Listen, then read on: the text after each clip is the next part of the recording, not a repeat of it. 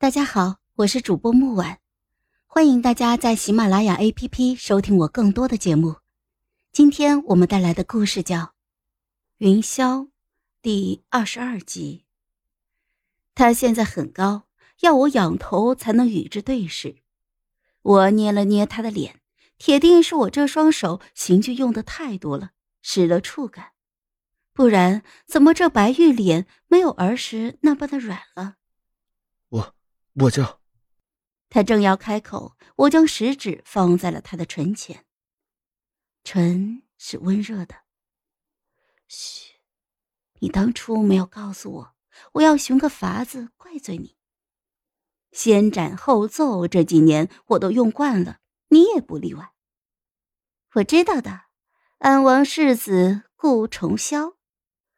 罢了，还是我说吧，你失约了。这些年你还好吗？小和尚定定的看着我。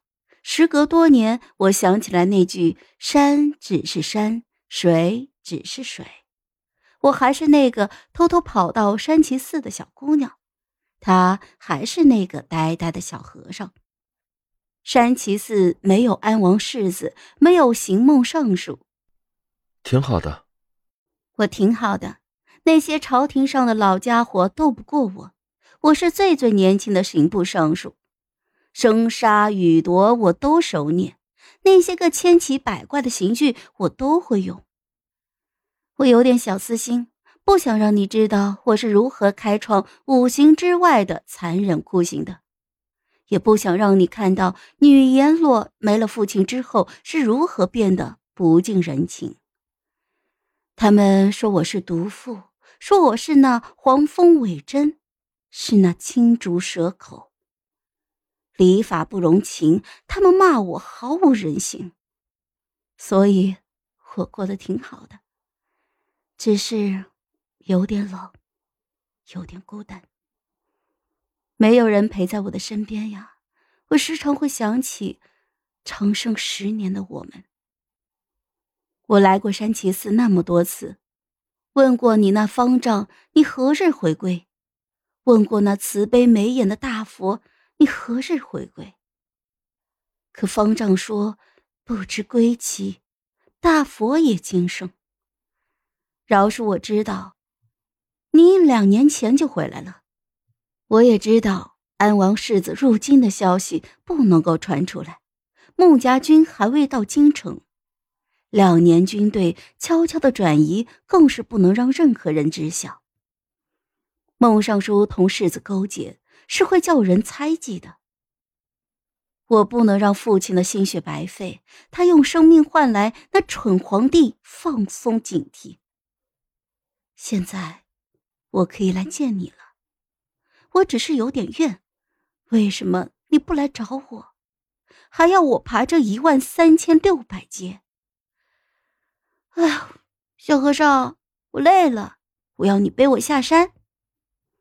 他一声不吭，将我背了起来，可那宽厚的肩膀却抖得厉害。对不起，我有些哽咽。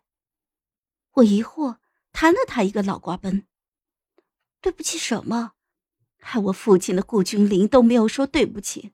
那四处散播我不祥、克父克母的许云没说对不起。那屠戮我孟氏的皇帝也没有说对不起。还有那宋城，在我吃食里下药，也没有说对不起。你这小和尚，对不起我什么？莫哭了，孟演员，对不起，对不起。他慌了神，将我放了下来，手忙脚乱的擦拭我的面，动作很轻。我才没有哭呢，你休要信口雌黄。我按住他的肩膀，叫他转过了身去。攀附上去，他顿了一下，倒也随着我胡闹。修长挺拔的身形为我弯了下来，我盯着他那白皙的不像话的脑袋，不自觉的敲了敲。这一敲便停不下来了。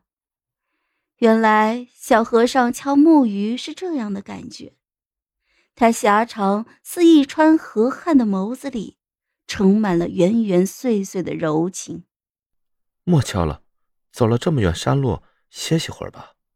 好吧，那就勉强借一下你的肩膀休息。待我再次睁眼的时候，见天边斜阳欲落，他直愣愣的站在原地不动。原来，早就到了山脚下了。他倒不晓得吭声。